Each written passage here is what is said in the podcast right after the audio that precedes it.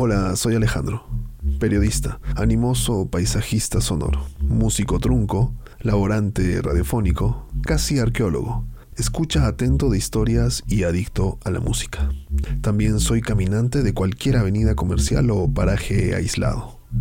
Desde hace unos 15 años no uso champú y desde hace 18 registro paisajes sonoros, fiestas, relatos, ruidos, naturaleza, vibraciones.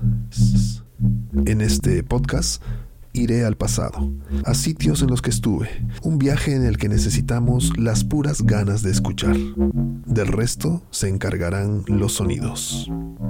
Bienvenidos a Diminitudes Sonidos del pasado, escuchados hoy o mañana. Sonidos del pasado.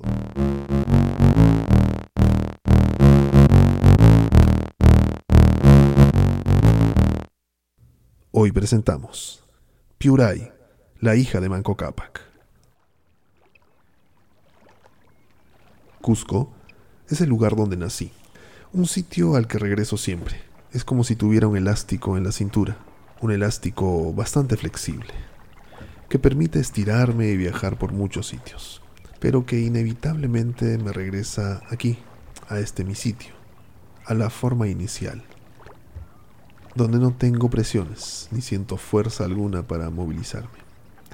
El elástico descansa y yo disfruto esa laxitud.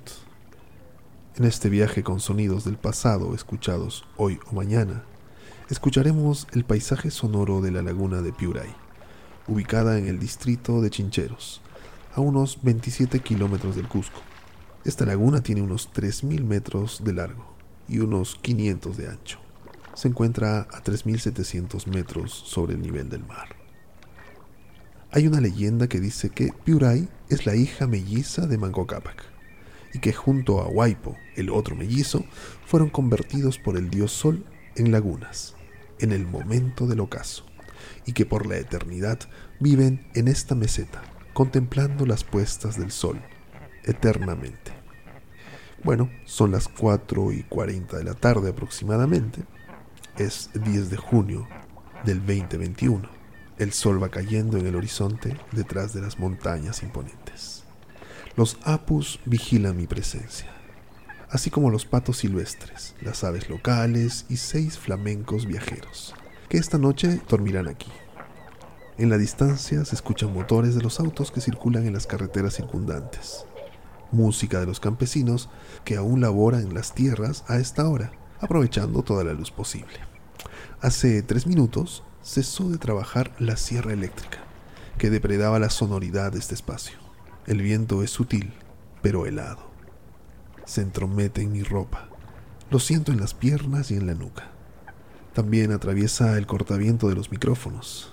Las pequeñas olas oxigenan y dan ritmo a este registro, donde las aves toman el protagonismo con sus divertidas charlas.